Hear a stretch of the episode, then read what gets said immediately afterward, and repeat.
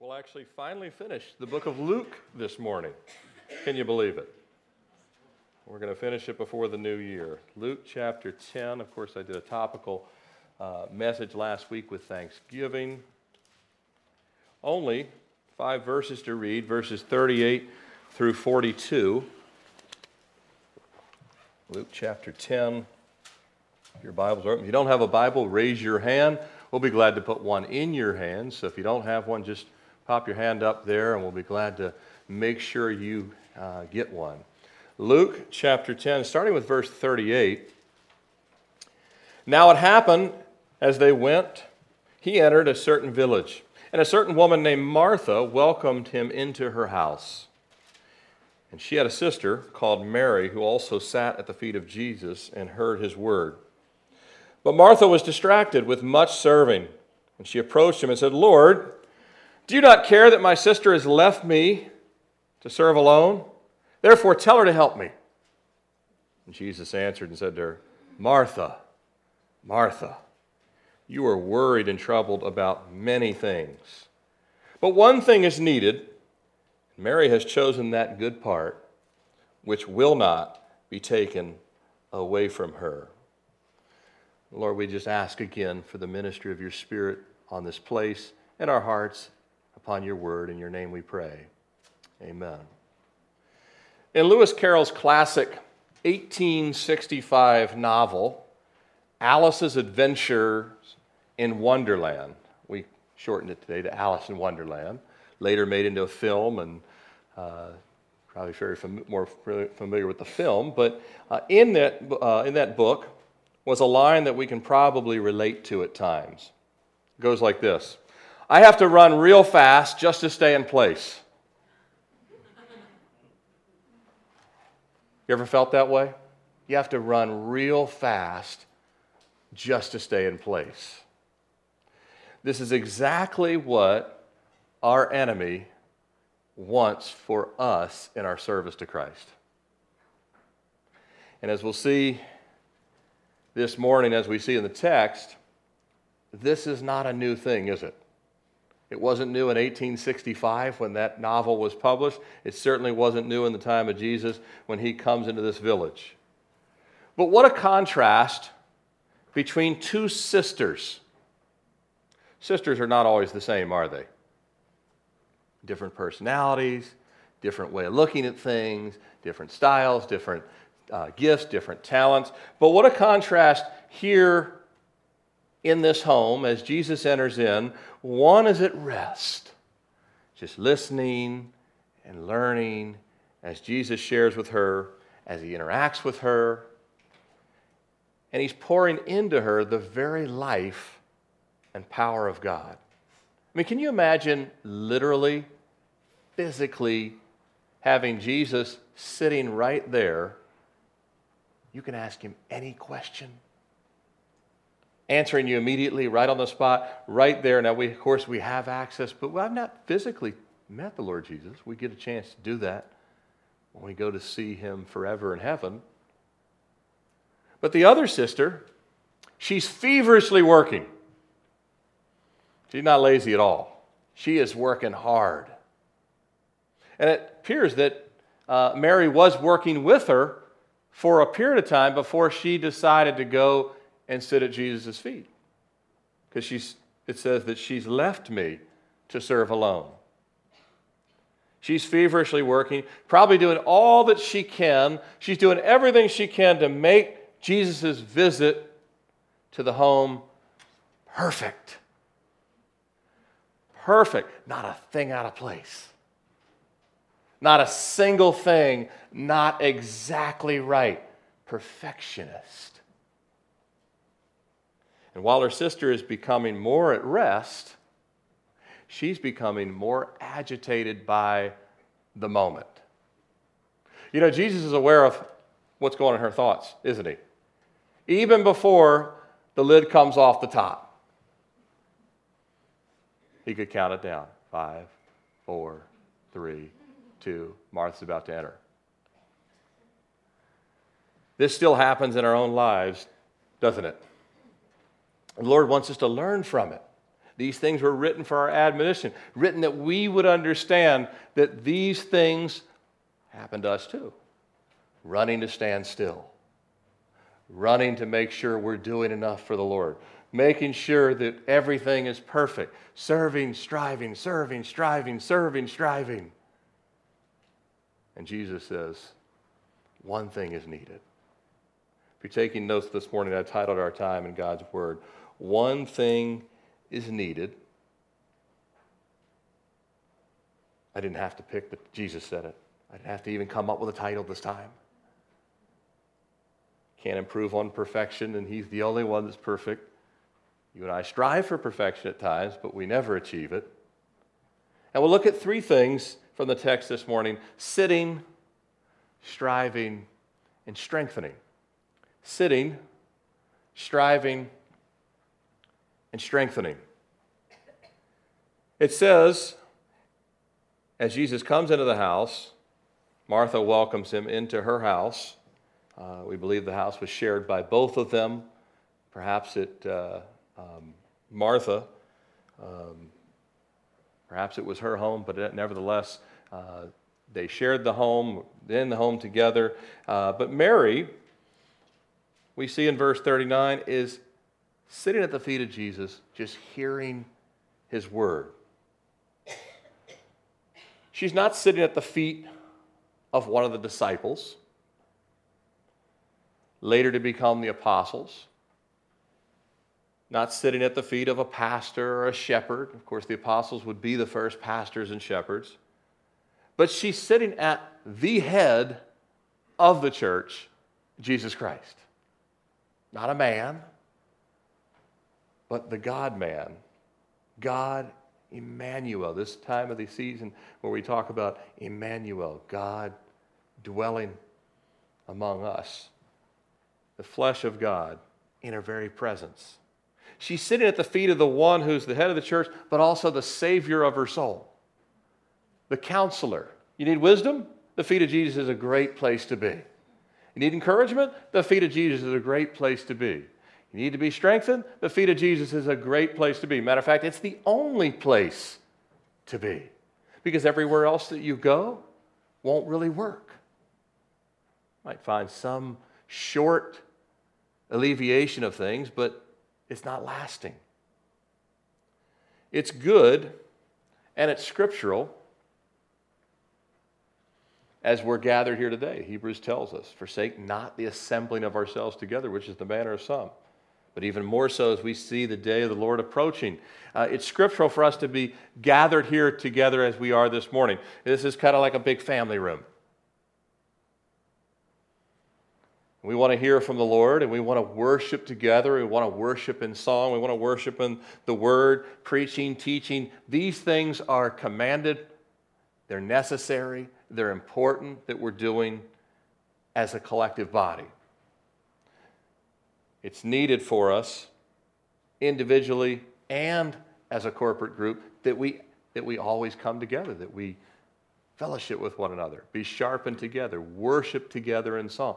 These things are very important. Jesus, again and again, make sure that he has the disciples together as a group. And we see the apostles and the epistles that always the church is a body knitted together. So our collective coming together always important. But there's something personal here. There's something one on one here taking place as Mary's sitting at the feet of Jesus. Her eyes are fixed on Him in Him alone. In her ears, they're only hearing His words of wisdom, His words of comfort, His words of truth. Whatever it is that Jesus is communicating, there's no other outside distractions or influence. It's just one on one with the Lord. If we don't have time to sit and hear from Jesus personally, not just on a Sunday morning, I'm not just Sunday, I'm Sunday and Wednesday. Not just Sunday and Wednesday. If we don't have time to sit and hear from Jesus, I have five observations or questions If we don't have time to sit and hear from the Lord, I have five observations and questions. I'll rattle them off for you. Number one, observation something is amiss in our life. If we do not have time to sit and hear from the Lord personally, personally, something is amiss in our life. The scriptures make it very clear. Number two, if we're not sitting and hearing from Jesus, who are we hearing from? Who is it we're hearing from? Because we're always hearing from someone radio, TV, magazine, books, ourselves. The scripture said the heart is deceitfully wicked. So if we are teaching we, we in trouble. right? I know it's not grammatically correct, but sometimes it's better that way. That's why I like the country kind of guys. You know, sometimes they just make it real. But if we're not hearing from Jesus, who are we hearing from? Satan will make sure we're hearing from someone. Number three, number one was something is amiss in our life. Number two, who is it that we're hearing from? Number three, what's actually most important to us? Not what we say is most important, but what's actually most important to us. Number four, this is, this is an important one. How long has this been the case? Think about it. If we're not sitting and hearing from Jesus, how long has this been the case? Is it just a week? Is it a month? Is it a year? How long have we not been just sitting personally? Well, I, I, I catch something on the radio. That's great. Those are good additive things. Um, every now and then I'll go watch something. I like listening to you, Tim, on Sundays. Maybe you don't. But Jesus wants personally to have us sit at his feet. And the fifth one have we actually recognized this and just ignored it? Have we actually recognized, well, we're aware that we're not taking any time to sit at his feet? And he said, well, not important. Not that big a deal. It is a big deal, isn't it? Because again, if we're not hearing from Jesus, we're hearing from somebody. We're being led some direction. We're wandering away. We're being led by our feelings. We're becoming emotional as we see what, what takes place here. All of these things, and actually, emotions aren't a bad thing when they're under the power of the Holy Spirit. When we're in the presence of God, we'll have the right kind of emotions. Some of you probably were emotional worshiping. That's a good thing. Under the power and control of the Holy Spirit. When we're not at the feet of Jesus, all of those things that God has given to us, emotions, feelings, are then working against us. Psalm 130, verse 5 says, I will wait for the, I wait for the Lord. My soul waits, and in his word do I hope. I wait for the Lord, my soul waits, and in his word do I hope. When we wait on the Lord, it's in the presence of God through prayer, in the presence of God through his word. There's not any other substitute. There's nothing else that God gave. He sent this love letter through the apostles, through the prophets, through the writers of Scripture. This right here is God's inspired living word. It's the way we hear directly from the Lord. Yes, we can see his handiwork in nature. Yes, we see his work at a newborn baby. Yes, we see the hand of God in many things, but the word of God is in the pages of Scripture. And it's through the Word of God that He directs us in our prayer life and in our life of service and of ministering to people and in fellowship. Every aspect of the Christian life comes through the Word of God and then through a prayer relationship with God. Mary was sitting and having that kind of communion, that one-on-one communion. There was times, of course, when Mary would have been in a group listening to Jesus teaching, but here she had the opportunity to be one-on-one. And we need to take and make time for those things, to have that time with the Lord. But I want to look at the second thing that we see here. If you're taking notes under striving, we see Mary sitting at the feet of Jesus, but Martha was distracted with much serving. Now, Luke's a detailed guy, and when he says much serving, we know that Martha was really getting started. I don't know, she had pots going with food in here, cleaning at the same time, doing, you know, multitasking. Right? Multitasking for Jesus. We've all been guilty of that. I certainly have. It's my nature to do stuff. Maybe it is yours too. Faithful servants, by the way, I want to talk about what Jesus isn't saying here first. Faithful servants are actually desperately needed in the body of Christ. Amen? Faithful servants are desperately needed. Jesus is not condemning Martha's service or hard work, not in and of itself. Hospitality, which both ladies are giving when Jesus comes in because at first it appears they're actually kind of co serving together. And at some point, Jesus sits down and Mary recognizes, I'm going to stop everything and listen, learn, and be poured into. Martha is still working feverishly to provide the perfect hospitality environment. But hospitality, which Martha's attempting to provide, is a beautiful blessing, isn't it? Any of you been blessed by someone's hospitality? I think it's a huge missing ingredient in many aspects of church experience. That God wants us to be more hospitable, far more hospitality than we actually see today. And in today's disconnected world where we actually, you know, serve each other through Facebook, which can be helpful. I'm not, I'm not, I have a Facebook account. There can be some good things, but there's only so much you can do through the internet. You actually have to sometimes be hospitable in a sense of really actually serving people, making them a meal, putting an arm around them, doing something with them, talking to them, listening. Hospitality is important. We know that Jesus has no issue with that. He's accepted their hospitality. He's come into the house with them. Martha is working hard to provide it, which is a good thing and so needed in Christian relationships. But Martha is not only trying to be the consummate host, but she's serving with great effort. Great effort. Really pouring out to do the best she possibly can. Now, hard work. How many like when someone does the best work they can for you?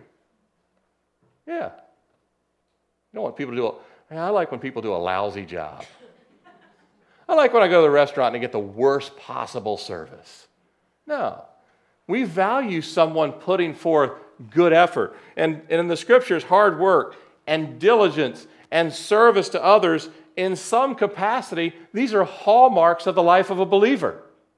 We should be known for being hardworking, diligent, self sacrificing. These are hallmarks of the life of, of, a believer. Jesus was the greatest example of this of all time. He came and served among us, washing his own disciples' feet, left the throne of heaven to be a carpenter. And the sweat and dust and all the things, hard work, these things are important. They should be evident in our life. Jesus said himself, now think of the whole 10th chapter. Some of you have been here with us for all of Luke chapter 10. I'm going to have you go back and think about the entire 10th chapter because when you study Scripture, this is good if you want to be a Bible student. When you study the Scriptures, you need to always know the context and what was said in the previous verses or even chapters sometimes to understand what God is communicating. If you think about the 10th chapter of Luke, Remember, Luke's a very detailed guy. The 10th chapter of Luke, Jesus begins the 10th chapter stating that the laborers are few. Doesn't he? He says, Pray the Lord of the harvest because the laborers are few. Jesus is citing a lack of laborers. So we know he values those that are working hard in the kingdom of God.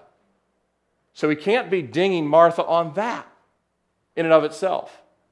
The laborers are few. He's the one that points out that the laborers are few. Beginning of the chapter. He sends them, he sends out 70 disciples to labor and work and bringing the gospel to villages. It's hard work to bring the gospel to a world that doesn't want to hear it. It's tough sledding. It's going against the grain, isn't it?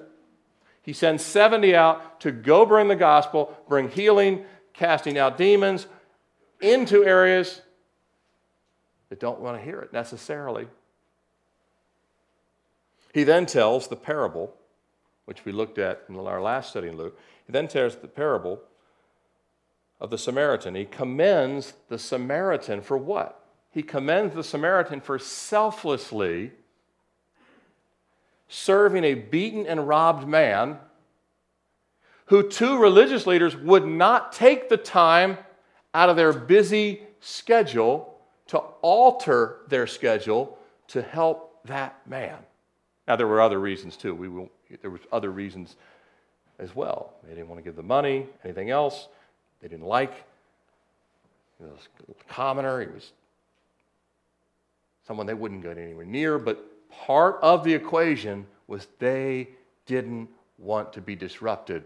And that man was willing to labor and serve someone, even at his own cost of time. And anytime you spend money, it also represents time. That's why we get paid. We get paid for time. And so we know that Jesus puts a tremendous value on serving and laboring in the kingdom of God. It's all through the 10th chapter. That's why it's striking that it ends with this because most of the 10th chapter is Jesus pointing to those that are actually working in the kingdom, laboring in the vineyard faithfully.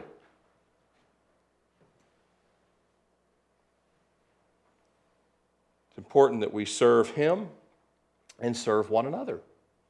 Paul even writes in 2 Thessalonians 3:10, if anyone will not work, neither shall he eat.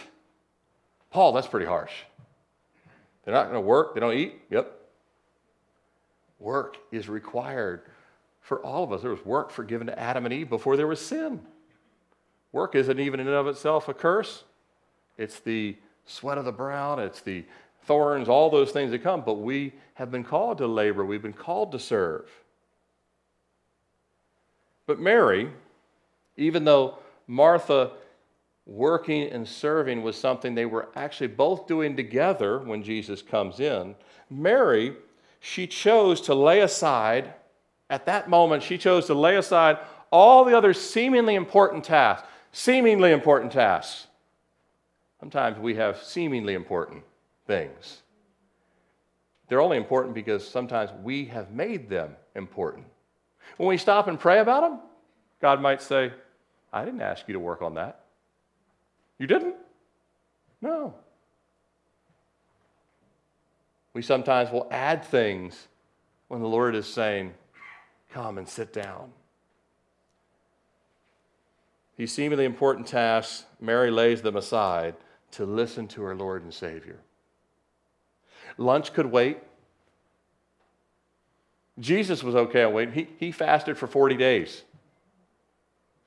He wasn't near as worried about, we eat lunch at 12 noon. We never, no, we don't ever not eat lunch at 12 noon. And when we have guests, they'll be eating lunch at 12 noon. And they'll like it because that's our hospitality. Right? Martha had a schedule. This is how it was going to go. This is how it must. We, I've got potato salad work. Who's got the mayonnaise?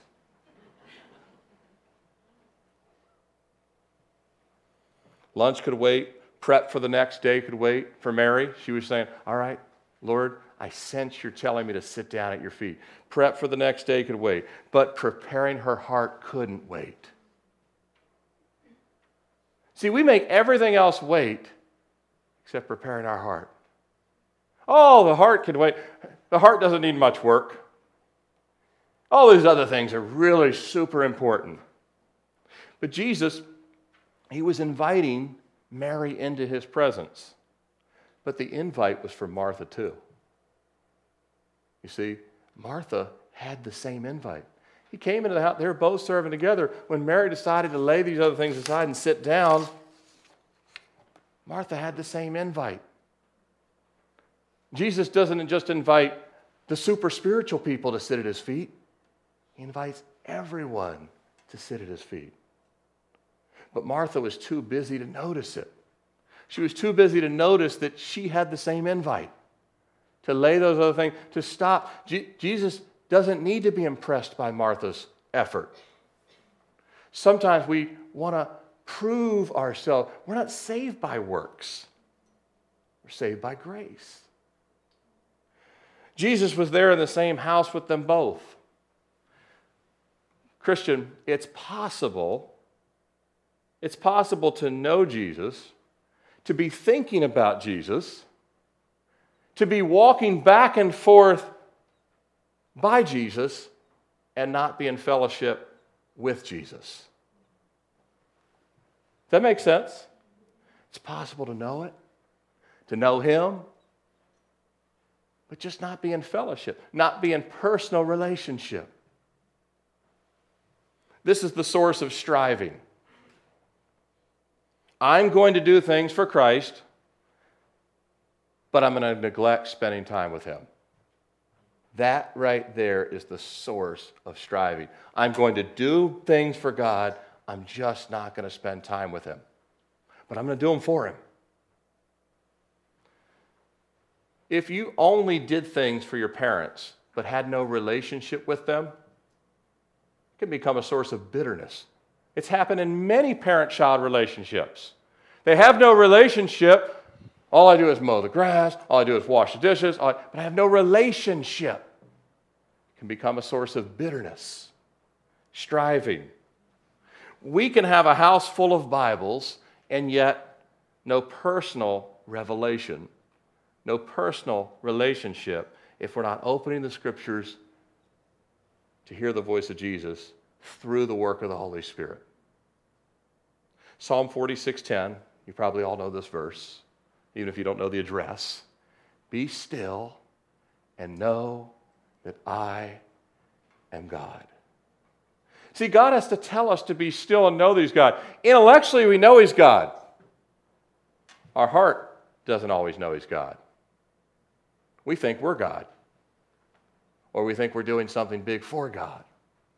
But we need to be still and know that He's God. Until we've been still, our service is just activity. Until we've been still, our service is just activity. But doing, there's two kind of extremes that people will fall into. One is to do nothing, and the other is to do tons. Doing nothing isn't the right answer. Doing tons of things feverishly in our own flesh isn't the answer. Doing lots of good things, even for good reasons, isn't the answer. But for some people, that comes really natural to their flesh, just to do a lot of good things. Just fill up with activity, just fill it up. Calendar. Now, we've got a hard enough time other people filling our calendar up without filling it up on our own. But opening the scriptures and talking to the Lord and taking time and prayer takes time, doesn't it? It actually takes literal time. We're all given the same 24 hours, but it takes time to say, I'm going to invest in personal time with the Lord in the Word and in Scriptures. And nobody will and nobody can. I want you to hear this. Nobody will and nobody can make that time for you or for me. We all agree on that? Nobody will and nobody can make the time for you and I to sit personally at the feet of Jesus. Mary had to choose it, Martha had to choose it. Someone else can't choose it for you. Because even if you did sit there, you could let your mind go out into outer space. People might encourage you to do it. Your spouse might take the kids for a little while. Ah, finally, I have a free moment.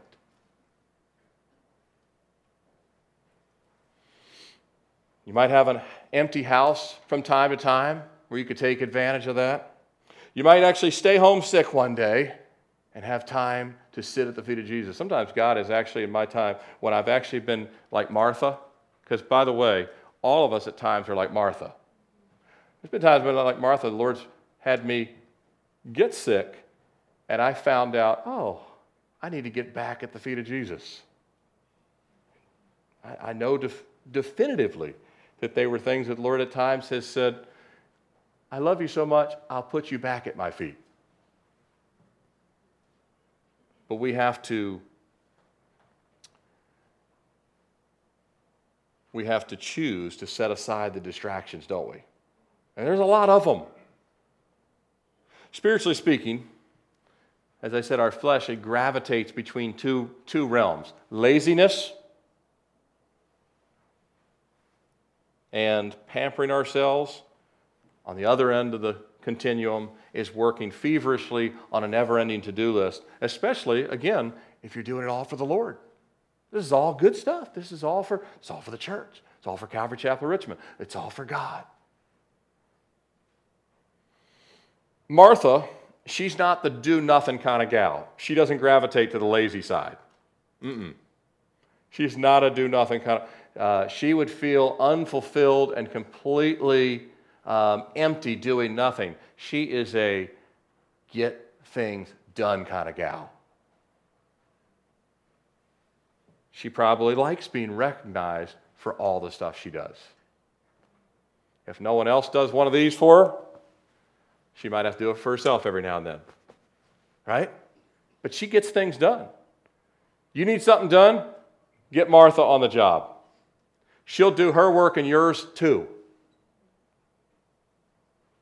Temporarily, we can feel a sense of worth and accomplishment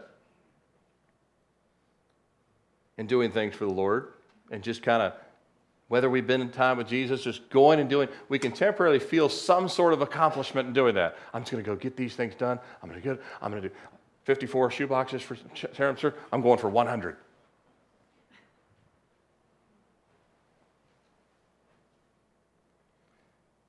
And we might get a little bit of satisfaction when people notice what we've done. Now, you can tell other people you don't care, but you can't tell God you don't care because He knows when you care. You go, oh, I, I, don't, I don't really want any, I don't want anyone to notice I'm doing this. God's like, really? I've looked deep at your thought life. You want recognition. You're actually upset no one wrote you a thank you note because you thought everyone would write you a thank you note. Remember, I said God doesn't write thank you notes, He says, well done. Good and faithful servant. But what happens when people don't notice what you've done? Mary's apparently missing all the great work Martha's doing. Jesus appears to be missing all the great work Martha's doing. What happens when we're doing things, really helpful things, really good things, really biblical things, really scriptural things for Jesus, but we're not spending time with Jesus? We love our Bibles, we just don't love the Jesus who wrote the Bible. We're striving at that point. We're striving. We're doing it in the flesh. It's not the work of the Holy Spirit. It's not joy. It's not peace. K.P. Yohannan, in his book, Living in the Light of Eternity, talks about horizontal motivation. Does that make sense? Horizontal motivation. Those are things that are very temporal, human. Horizontal motivation. The world lives by horizontal motivation. Horizontal motivation, good example of it is if I scratch your back, you scratch my back. It's not the way God works. Horizontal motivation. If I work really hard, I get a bonus. Horizontal motivation. If I do a really good job, I get to be on the front of Time magazine. Horizontal motivation. Because one day Time magazine won't exist. It's very temporal. I mean, even if you were to achieve, I was on the cover of Time magazine five times, it won't matter one bit the second you die. Well, it's horizontal motivation. But we also, as Christians, can get very much entrenched in horizontal motivation as well. This is what he talks about in his book, Living in the Light of, uh, Living in the Light of Eternity. Um, horizontal motivation, it fades, it erodes. Versus vertical motivation, which is life giving from the throne of God. Life giving motivation. Not life sapping motivation, life giving motivation. It comes from the limitless resources of God. Everything human has resources that actually winds down eventually and corrodes and comes to a stopping point, whereas God's has no end. Fountains of living water. And KP says, unless we allow the Holy Spirit to renew our hearts and minds continually, deterioration will set in. It eventually will set in. Look at what Luke records concerning Martha. She was serving with all her might, but we see three things recorded by Luke. Number one, in verse 40, she was distracted. Number two, Jesus cites in verse 41, she was worried and she was troubled. That's a fun day at work, isn't it? You're distracted, worried, and troubled. The trifecta. How was work? It was awesome. I was distracted, worried, and troubled all day. Other than that, I accomplished a lot. How did you feel about it? I was distracted, worried, and troubled. No matter how much I did, I was distracted, worried, and troubled. Now, Jesus says this is exactly where her heart was. So we have no doubt this is exactly where her heart was.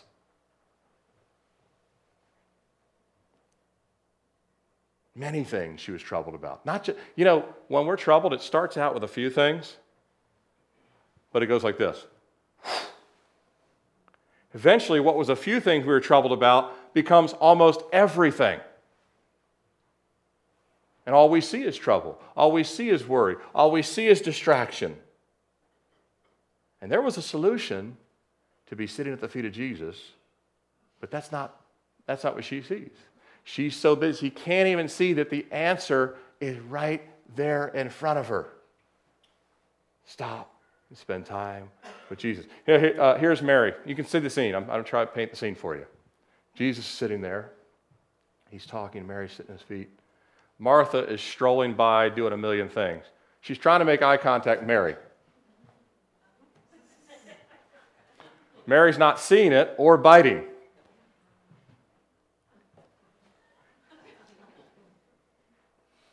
Then she starts to make more noise. Maybe that'll help. If I make more noise, clang some pots in there, surely she'll hear. Drop something.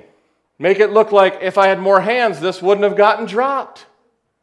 Anything to make sure that Mary's not getting the message. Finally, that's it. I'm going to give a piece of my mind to somebody.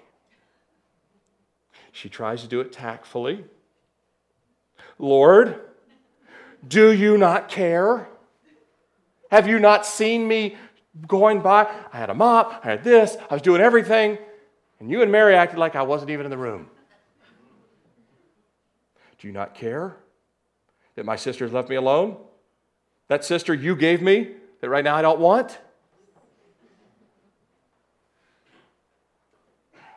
Martha's so bothered, she not only comes to Jesus about this, but she literally confronts Jesus. Well, you're really on your high horse when you start confronting God. She confronts Jesus, she tries to correct Jesus, and she thinks he doesn't care. When actually he does care. John 11, 5, you know, you know it says in John 11, 5 about Jesus and Martha? It says Martha. Now, Jesus loved Martha. You think Jesus had forgotten wasn't aware what she was doing. By the way, the name Martha, it means lady of the house. Mary means wisdom. Together, they are a beautiful team. If something gets in the way, the dissension is not good. Because if the lady of the house is being led by the flesh, the lady of the house is going to act like the lady of the house. But if the lady of the house is under the lordship of the Lord Jesus Christ and Mary, they have different gifts and talents. By the way, don't let people's opposite gifts as you rub you the wrong way. Both of you get under the lordship of Lord Jesus Christ, and you'll actually be like a symphony. When you go and watch an orchestra, it's nice that it's not all the same instruments. You don't want 200 violins, right? It's nice that God has actually spread the gifts differently, that we are different. But when we're not under the control of the Holy Spirit, Mary's got a very sensitive heart. This is really grating on Martha's nerves. And when other people's issue, other people's gifts grate on your nerves, the issue is not with them, it's with us. Every time. It's always with ourselves. When we're striving, we're serving with horizontal motivation. There's something we are seeking rather than just the Lord Himself. We'll eventually become one of three things. We'll either become burned out, bummed out, or bent out of shape. In other words, you lash out. When we're serving in our flesh, horizontal motivation will either become burned out, bummed out, or bent out of shape. And when that happens, be very careful because what is really bubbling forth is self pity, it's pride, it's really just disobedience, not listening. The Lord has said, Look, if you would sit down at my feet, you wouldn't be burned out, bummed out, and bent out of shape. Whenever we are, and it really bothers me when I have to look in the mirror and know it's all me. How about you? Drives me crazy. I'm all agitated about something, and, I, and I'll hear the Holy Spirit saying, This is on you but you can actually diffuse it right now by stopping and praying, by coming back to center with the Lord. Or you can decide, uh uh-uh, uh, i am going to be troubled, worried, bothered, but at least I get to blow my top on someone. I'll feel better then, won't I? But you don't. Then you're replaying everything else you should have said. We get nothing out of it. And Jesus, that's why Jesus actually says, Martha, Martha. In other words, this won't ever work. When we begin to complain about others, our service is horizontal. I've seen it in my life. I've seen it many times in the lives of faithful Christians. I'm not talking about Christians don't. Martha loved the Lord. You can love the Lord and get in this state very quickly. She had a good relationship. Notice how gently Jesus dealt with her. Notice what he didn't say. That's it. You don't have a house anymore. That's it. You're not one of my followers anymore. That's it. It's now Mary, not Mary and Martha. It's just Mary. You're cut out of the family of God. He's actually pretty gentle with her, isn't he? Pretty gentle for someone who just stepped into the room and actually tried to correct the Lord Jesus, creator of her mind, body, and spirit. Aren't you glad God's gracious with us when we've said some really dumb things? Because Jesus could have blown her out of the water with all her bad motivation. He could have exposed sin in her life. He didn't. He actually covered her and brought her back in. This is what the Lord wants to do with you and I. If we're in the wrong place, He wants to bring us back in. Have you ever had your hands get really dry in the winter? I mean, really dry. Uh, maybe you're working outside in cold, dry conditions, and they begin to crack. You know where your fingerprints are? They start to crack. They're just small little slivers in the finger, but they're painful and they sting and they're irritating, and they can even become limiting in certain tasks if they become worse and worse. Typically, it's not only the cold, dry conditions that contribute to the pain and cracking. We know a couple of things. We know that staying hydrated with water is very important, right? Staying hydrated is important. Uh, we can actually put some type of moisturizer the old classic Vaseline petroleum jelly or some kind of moisturizer, things on our hands that actually keep the hands moisturized. Wearing gloves, doing certain things outdoor in the winter, is actually a wise thing to do to help protect the hands in cold, dry winter weather. It's true as the old saying goes, maybe your grandparents used to say it an ounce of prevention is worth a pound of cure. True? All those things will actually help keep that from happening. Um, those measures, they take a little time. You have to have intentionality to do them. You have to say, all right, I'm going to make sure I stay hydrated. I'm going to put some lotion on my hand. I'm going to wear gloves if I do certain things. And I have to make sure I have the gloves with me. But preventative benefits are always worth it. Or maybe you're a guy and you think, I don't need water. All I need is a black cup of coffee, which, by the way, dehydrates you. You don't drink water. I don't need any moisturizers or gloves. Those things are for sissies. It's okay if you want to say that, but uh, that's fine. If your wife and kids, they better not hear any whining about your cracked fingers, as long as you say it's for sissies and you know all that kind of stuff, and your fingers are splitting in midwinter, and now you're complaining about it. I speak from experience in this area.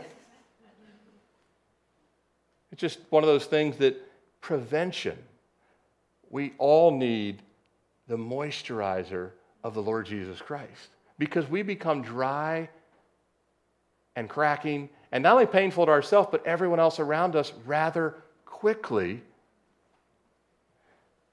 if our service is in the flesh, rather than soaking up the presence of the Lord on a regular basis, we'll have that dryness. Will not be pleasant. It'll make every task more difficult. We'll start to see things half full instead half empty instead of half full. Our attitude and our effectiveness, like our bodies, is dependent upon being nourished. I mean, all of you remembered to eat and drink this week, right? Spiritually speaking, we have to eat and drink at the feet of Jesus. Matthew 26, 41. Watch and pray lest you enter into temptation. The spirit indeed is willing, but the flesh is weak. Unless we're spending time with Him, the flesh will take over. And I want to close with our last uh, point this morning on under strengthening. You know, Jesus doesn't just tell us what the issue is here, He points us back to the solution. We don't want to just know what issues are. We want to know what the solution is. Now, we see the solution is actually what Mary's doing.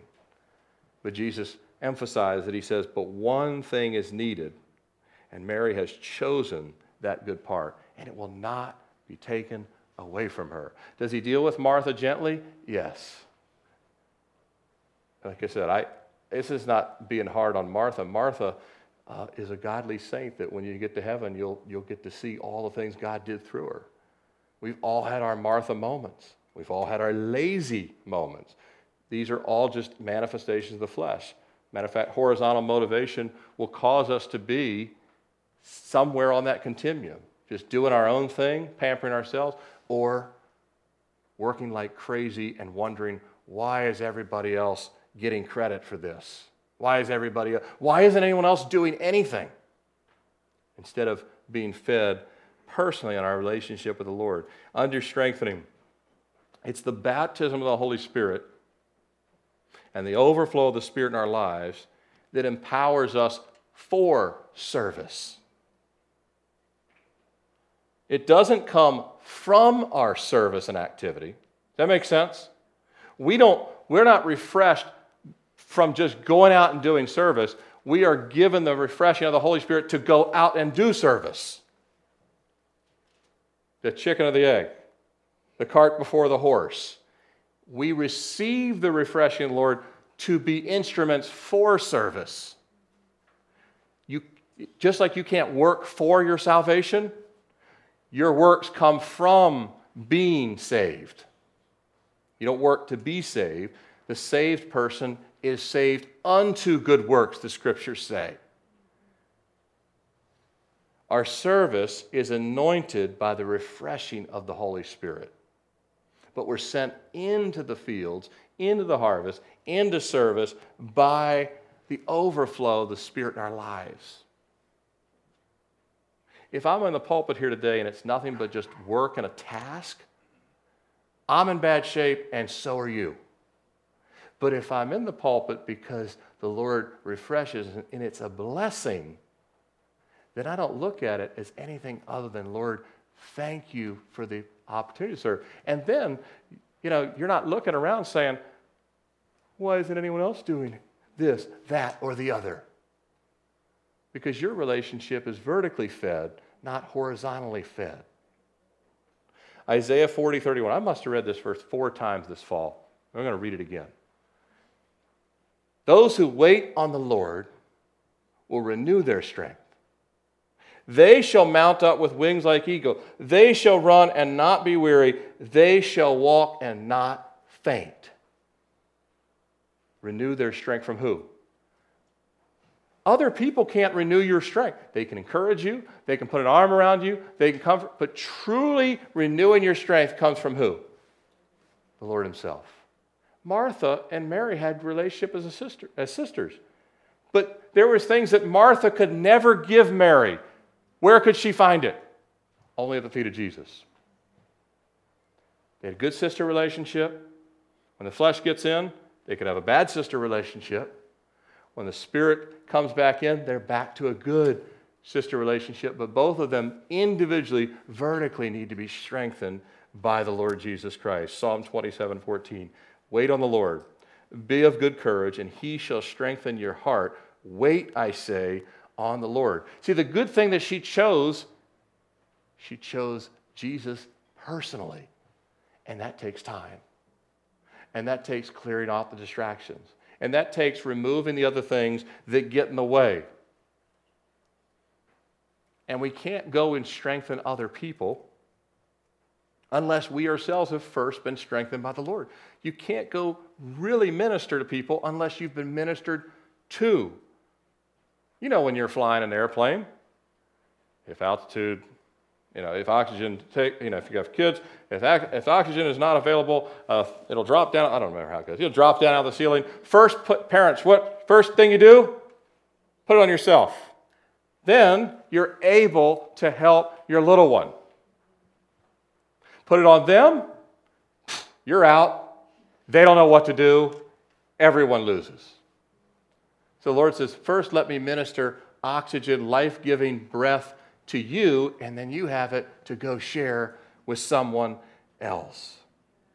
The one good thing we must choose, the one good thing Mary did choose, is to invest in personal time with Jesus. I'm glad that you're here today. I'm glad you're investing in getting together with the body of Christ. But personally, the Lord says, I want you at my feet personally, reading His Word, listening to the Holy Spirit, talking with the Lord in prayer. Start with something short. It's better that you start doing this five minutes of the day and never start at all.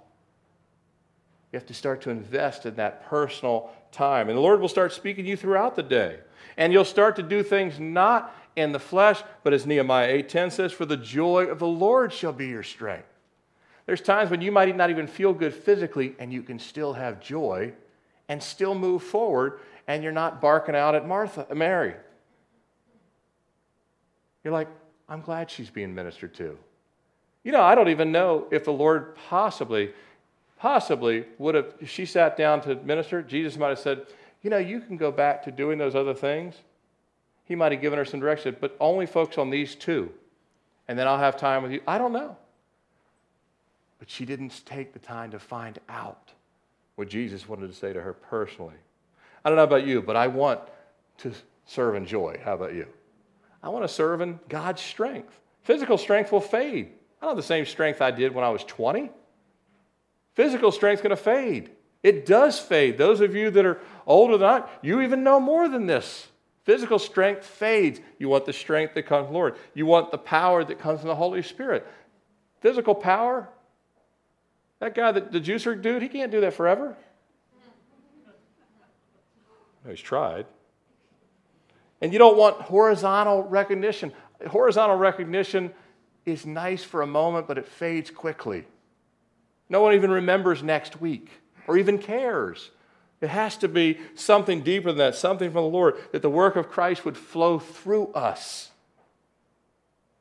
I also know that my striving will never accomplish anything. It won't. Not anything of eternal. Uh, only what God does through us, through His Holy Spirit, by His power, by His might. And I want to close with a couple of quick things. Every great work of God, every great work of, not only individually, but every great work of God has started with men and women who were saturated by the Lord and Word, in the Word and prayer. R.A. Torrey said, We are too busy to pray, and so we are too busy to have power. We have a great deal of activity, but we accomplish little. Many services, but few conversions, much machinery, few results.